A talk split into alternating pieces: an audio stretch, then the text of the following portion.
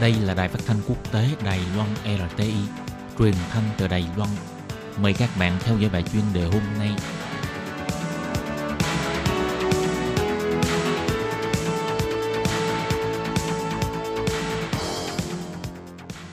Lê Phương xin chào các bạn, các bạn thân mến. Trong bài chuyên đề hôm nay, Lê Phương sẽ giới thiệu với các bạn về bài viết mang tên Xu thế đảo ngược toàn cầu hóa và an ninh lương thực.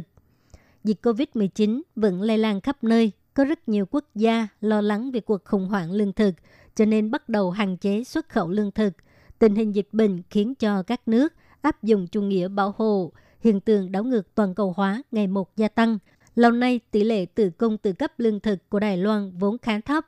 Trước tình hình các quốc gia lần lượt xây dựng bức tường cao về việc sản xuất lương thực, làm thế nào để thiết lập một mạng lưới an toàn thực phẩm ở Đài Loan là một vấn đề nghiêm trọng không thể xem thường.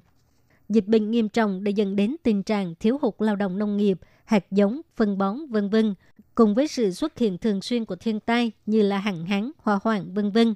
Kể từ năm ngoái đã khiến cho nước Cộng hòa Kazakhstan là nước xuất khẩu bột lúa mì lớn nhất thế giới đã bắt đầu cấm xuất khẩu sản phẩm này và hạn chế xuất khẩu những loại thực phẩm khác, bao gồm cà rốt, hành tây vân vân.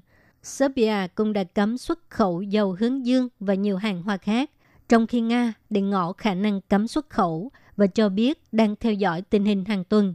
Các nước khác như là Ai Cập ngừng xuất khẩu các loại đậu 3 tháng, Thái Lan ngừng xuất khẩu trứng gà 7 ngày, Việt Nam tạm ngừng xuất khẩu gạo vân vân.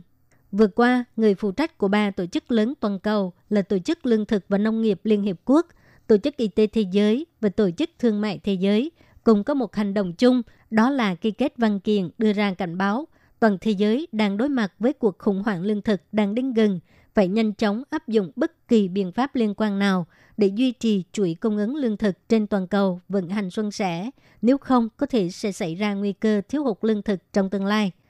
Những biện pháp bảo vệ thực phẩm này gần đây đã được phản ánh trong giá giao dịch của thị trường tài chính ở các nước sản xuất thực phẩm và giá tương lai của một số loại lương thực đã bắt đầu tăng. Giá cổ phiếu của các công ty thực phẩm quốc tế lớn cũng tăng ngẫu nhiên.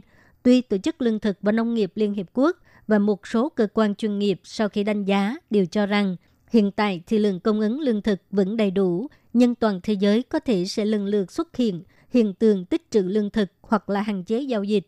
Điều này sẽ làm tăng nguy cơ tăng giá lương thực hoặc thậm chí là thiếu hụt lương thực.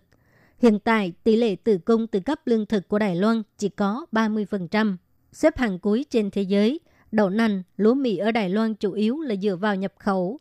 Mặc dù tỷ lệ tự cung cấp gạo ở Đài Loan vẫn duy trì ở mức trên 90%, nhưng tỷ lệ tự cung tự cấp lương thực nói chung vẫn ở mức khá thấp. Một khi cuộc chiến thực phẩm toàn cầu bắt đầu, Đài Loan có thể sẽ xảy ra cuộc khủng hoảng về giá lương thực tăng và thậm chí thiếu hụt.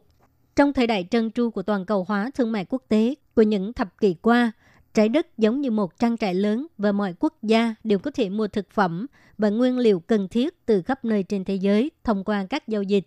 Ngày nay, chủ nghĩa bảo hộ thương mại ngày càng gia tăng.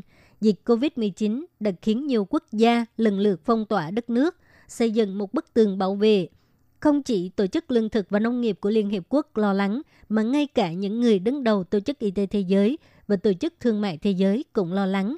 Điều này chứng tỏ rằng, trước tình hình dịch bệnh hiện nay, vấn đề lương thực toàn cầu có thể sẽ xảy ra. Các chuyên gia lương thực và nông nghiệp từng so sánh, cuộc khủng hoảng lương thực giống như cơn sóng thần trầm lặng, bình thường không cảm nhận được nó.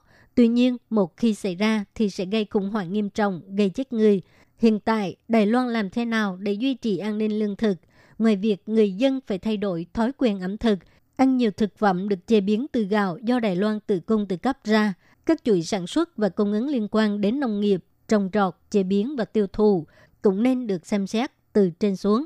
Thảm họa thực phẩm toàn cầu năm 2008 không còn xa nữa. Cuộc khủng hoảng lương thực có thể do thời đại toàn cầu hóa gây ra nên được chú trọng nâng lên mức an ninh quốc gia. Các bạn thân mến, các bạn vừa theo dõi bài chuyên đề của Đài Phát thanh Quốc tế Đài Loan RTI qua bài viết Xu thế đảo ngược toàn cầu hóa và an ninh lương thực do Lê Phương thực hiện. Xin cảm ơn các bạn đã quan tâm và